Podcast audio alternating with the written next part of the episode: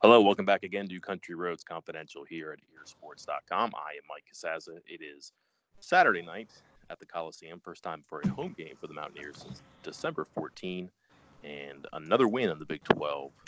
Two and one overall, 13 and two.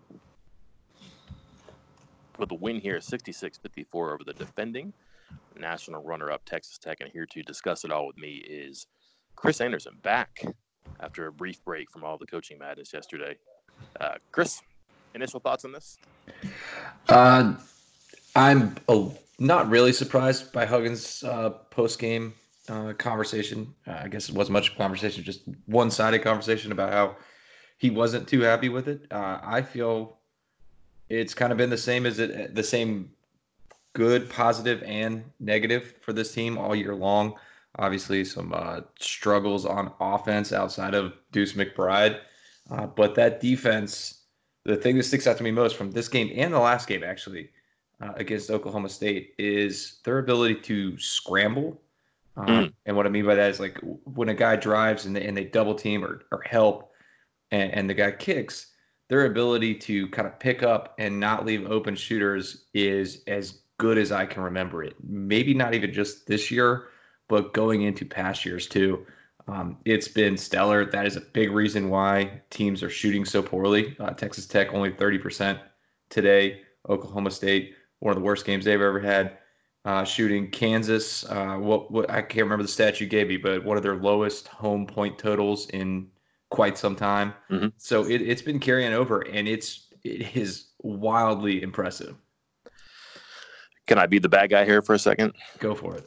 Uh, Kansas gets thumped by Baylor Saturday. Uh, mm-hmm. Texas Tech has lost two in a row and played pretty poorly offensively. And I believe that Oklahoma State followed up 41 points against West Virginia with 40 today, Saturday. Um, it might be that the offensive talent in this league is not very good, which is nothing against West Virginia because no one has risen up um, above what I just described. And it might also be that this is a good year to be just an average offensive team and an excellent defensive team. Did you just set me up for that, Mike? You set me think, up for that, did you? Think so? I enjoy watching the game through my lens and then realizing that I was watching something completely different when it comes to Huggins. I thought that their team defense was really good, um, and they they just do some weird stuff on their switches. Like today, they tried to keep the ball out of Ramsey's hands, I think, as much as possible. He still got off 14 shots. I'm not sure if that was 14 that he wanted to take. Maybe half of them were good shots for him, but think he was pressing a little bit and was trying to get into a rhythm and see one go in. He couldn't make it happen.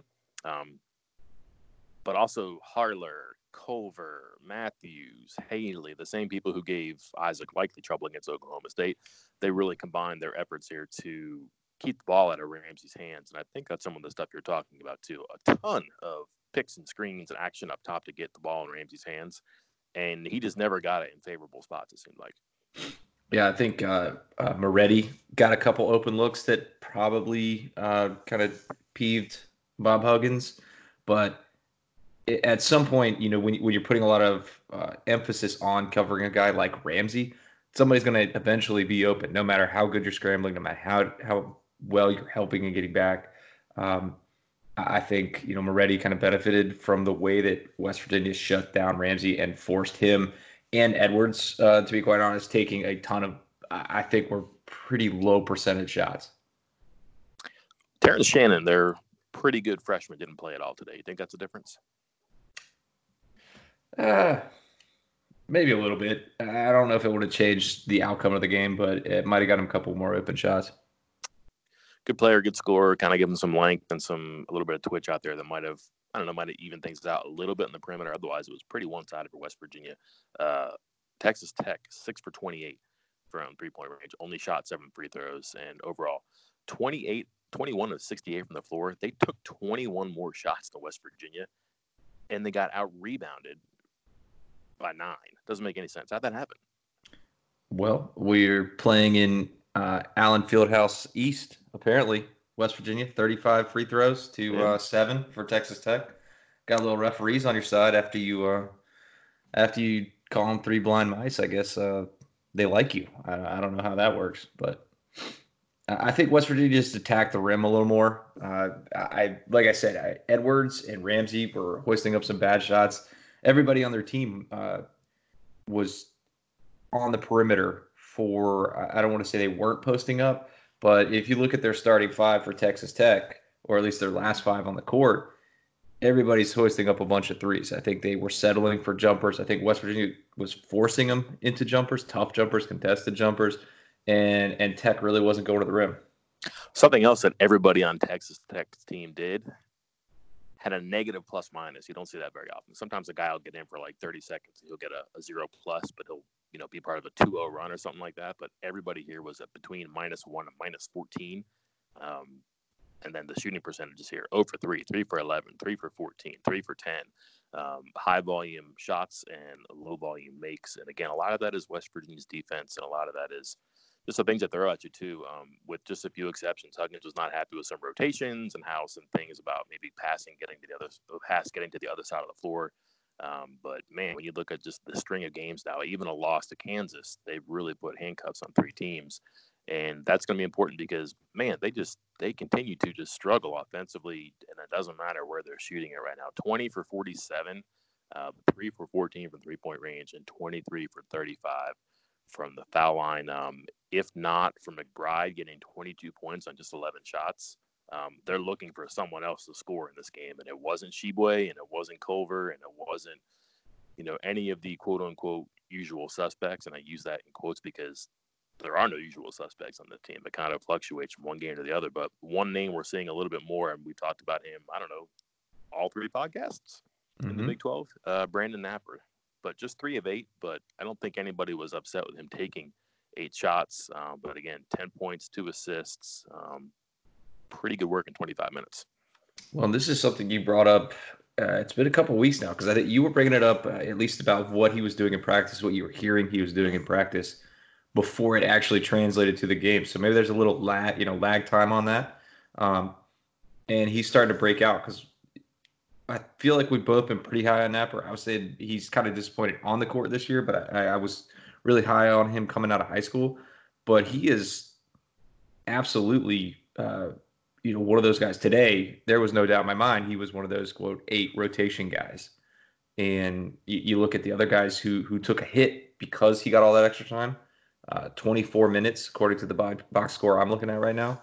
Um, Sherman five minutes, McNeil eight minutes, uh, that's the lowest for uh, for those guys for for some time. So, this episode is brought to you by Progressive Insurance. Whether you love true crime or comedy, celebrity interviews or news, you call the shots on what's in your podcast queue. And guess what? Now you can call them on your auto insurance too with the Name Your Price tool from Progressive. It works just the way it sounds. You tell Progressive how much you want to pay for car insurance, and they'll show you coverage options that fit your budget. Get your quote today at progressive.com to join the over 28 million drivers who trust Progressive. Progressive Casualty Insurance Company and Affiliates. Price and coverage match limited by state law. Introducing the two way V4, where groundbreaking fuel cell technology meets fresh foam cushioning for the ultimate performance. With Fuel Cell, each step feels explosive, delivering unparalleled energy return. Paired with fresh foam, experience maximum comfort throughout the game. Its lightweight textile upper offers support and breathability without sacrificing agility. Whether you're hitting the clutch shot or locking down the opposition, the two way V4 gives you the tools to play at a high level. Learn more and purchase the two way for yourself at newbalance.com. They played three or four guards a lot today too. I'm surprised that Sherman and McNeil didn't get more. They played three guards a bunch, and they played four guards a bunch. Now, technically, Haley was playing like the four with three other guards, so that's kind of like a, a, three, like a forward, I guess. But he's essentially a guard. Um, hasn't been great lately, so um, still playing with four guards, they could do that today. But did you see anything there that was uplifting about kind of a new look from them from a team that's been so focused on playing those two bigs together? Uh, I, I, what I liked most was actually I think there were two bigs on the floor. Uh, I know I've been kind of against it lately because they haven't been able to figure it out offensively and defensively. It's kind of been a problem, but today I think they figured it out with with this four low or it's kind of spread out where they have one big man come up and set the pick at the top of the key, uh, two shooters in the corners, and then the other big man kind of playing that short corner uh, with his back to the baseline, waiting for the dish. And when you have point guards like McBride and Knapper who can utilize that ball screen correctly and get yep. a little separation and force somebody to help, even if they're not getting to the rim, just getting that little bit of separation, forcing help, it, it helps. It gets guys open, and it gets guys open in the right spots. Um, because Huggins has talked about how he, he can't stand the rotations. Guys are not going to the right spots. They're not back cutting correctly. They're not passing correctly. But in this setup with the high ball screen and three low, the guys are already in the right spots. They're already where they're supposed to be. So they don't have to move. And you're passing to the same spot. So if you can force somebody to come and help, you can find those open man or you get your own shot. And today, for the most part, at least for McBride, he got his own shot and he made them. So interesting. Good analysis, Chris. I appreciate that word from you. Um, you've mentioned this before, and this will be my last one before we go here. But the first half, second half splits are kind of weird with this team. Not a great second half team. And today, uh, they finished the first half with a nice little flourish. McBride gets the seven points to end the half when I think Texas Tech was trying to do the same thing, was trying to maybe capitalize on, I don't know, maybe Harler's foul trouble or the fact that West Virginia was just kind of treading water and, hey, steal some momentum and use some extra possessions and get some points, um, close that gap. But you know, McBride took care of that. I think he had a three, a layup, and two free throws, and he outscored Texas Tech in the final 90 seconds. So I look at the first half numbers 13 to 25, 52%, um, and had a, a, nice lead at the half. But the second half, 7 for 22, 0 for 6 from three. Um, and this is weird because if you look at the playing time, Huggins does really pare it down to essentially seven, maybe eight guys who he really trusts after a halftime here. Um, and you would think that things would be more efficient or more effective. That's not necessarily the case. Um, it's kind of counterintuitive to what we think. If you're finding your good players in the first half, you're going to be better in the second half. That hasn't necessarily happened. No, the second half, and I think there was obviously a little bit of a, a lull there when when Gabe went out with mm-hmm. the apparent head injury, which kind of threw some things uh, a monkey wrench in there. But you're right; they did kind of he did pare down the um, the rotation for the second half, and it and it's interesting to see who wasn't there. And again, I'm I'm trying to go off memory here too, and there were some issues with the official box score as the game was going on. Oh yeah, currently. Um, so if I'm looking at this correctly, if this is still correct, I know I'm looking at it right. Haley only played four minutes in the second half. Does that sound right? Yeah, he got pulled once. Yeah, a couple bad hiccups there, I think. Um, so it, it's interesting to me that you know, there's Knapper with 14 of the 20 minutes in the second half, and McCabe and Haley with six and four. And, you know, really relying on a Knapper and McBride backcourt for almost the entirety of the second half. And as expected, right? Yeah, of course. That's what's so unusual to me. I think why Huggins is maybe down in the dumps or, or is at least presenting that image right now is that it's a good win at home, sellout crowd. You get something nice from your freshman. Actually, two freshmen. We haven't even mentioned Tshiebwe, and he had 15 points and blocked three shots. Excuse me, 15 rebounds and blocked three shots. Pretty good work for him. Um, but I, I, just think he thinks the ceiling for this team is so high, and it's not even close. And he wasn't happy with the defense. He's certainly not happy with the offense. And you know, for a while, he used to be the guy who would take pride in an ugly game because he was at least forcing that. But um, I think he thinks that his team is contributing to that by you know missing 12 free throws, turning it over 20 times.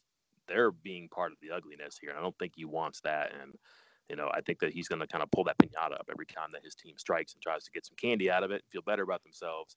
He's going to pull that rope, and it's going to go higher and higher, and they're going to have to really rise up and meet his challenge. But I do believe that he thinks they can swing up and they can hit some teams and knock them down.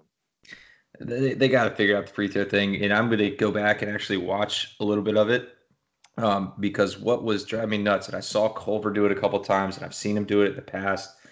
Um, to shoot free throws better, the best advice I'd give anybody, and, and and I've gotten before from guys who are a lot better free throw shooters than I ever was, is to do the same thing every single time. It's almost like a muscle memory thing and you know three dribbles, spin it, shoot, and and step to the line, line up in the same spot, uh, get on that. There's a little nail that lines up directly with the uh, with the rim, right in the center of the rim. Put your right foot on that. It's it's it's very easy. And Culver doesn't do that. He does something different almost every time he steps up to the free throw line. I feel like I was when I was watching the second half. He went one of four in the second half, and I felt like he was doing something different each of those four times. Um, I'll go back and watch the film and, and see if that is consistent across uh, the last few games when he's really gone downhill there. But uh, 15 to 21 in the second half, not bad. Uh, one of and that includes the one of four from Culver, but 23 of 35 for the game, at least according to the box score I'm looking at. um, it's bad. It, it's it's an issue, and it's going to cause obviously uh, some losses down the road if it keeps up like that.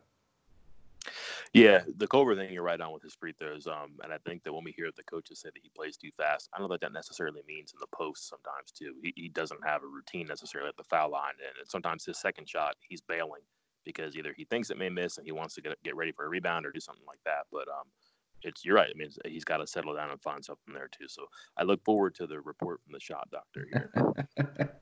well, I'll tell you what, my uh, film or fiction, it, just like uh, mm. I had to trim my three things down to two things because uh, how did my wife put it? I, I, don't think as well as you or know as much as you.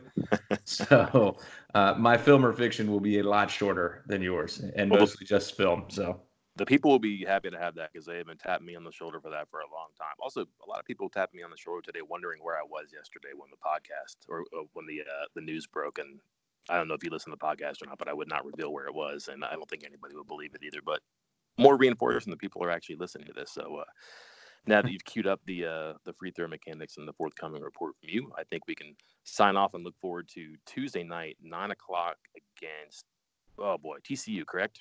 Yes. TCU 3 and 0 for the first time in Big 12 play, and they put the handcuffs on Oklahoma State today. Allowed 40 points in the win.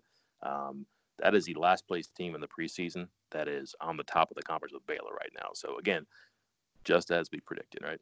Yeah, absolutely. You gonna be able to stay up for that nine o'clock game? I don't know about the eleven thirty post game podcast, but we'll do our best, right? I'll let you go solo on that one. Sounds good. Well, that's all for this time. We will see you next time. I'm Mike Casazza. And I'm Chris Anderson. We'll talk to you later.